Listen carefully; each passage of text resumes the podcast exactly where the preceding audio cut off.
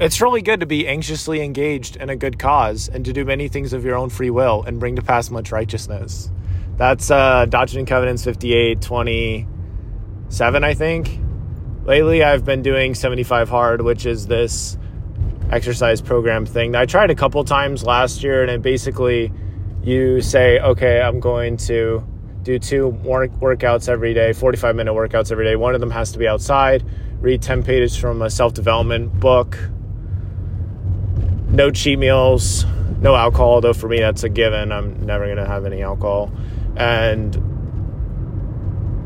what was the other one? I'll take a pro- progress picture and a gallon of water. That That's it. So the couple times I have fallen off on day 13, it was the gallon of water and it was uh, the second workout. But it's nice. It's nice when you have a clear vision of where you're going to go and what you're going to do. Lately, I've been spending a lot of time with my cousin, Noah, and he's going on a mission pretty soon.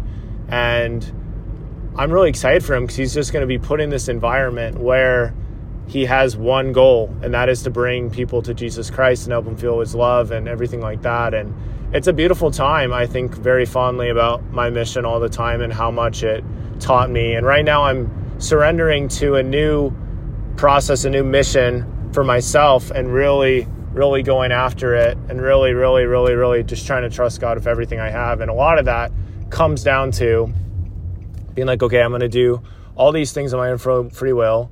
I'm going to trust the process. I'm going to learn from uh, what's going on. So there's there's a beautiful thing about that.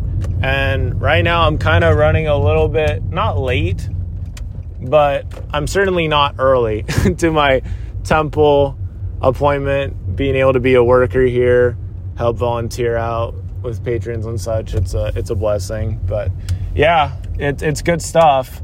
So continue to show up for the Lord. Continue to make plans with Him.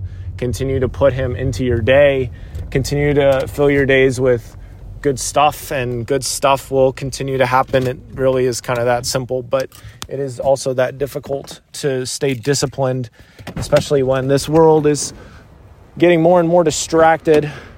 The Lord will help you to have greater clarity of mind. That is for sure, for sure. And now I got to let you go. So, yeah, God is in the details. He's always been in the details and he's going to help you out. So that's all I got. Remember the flexibility pickup tail sharing for you today, tomorrow, and forever.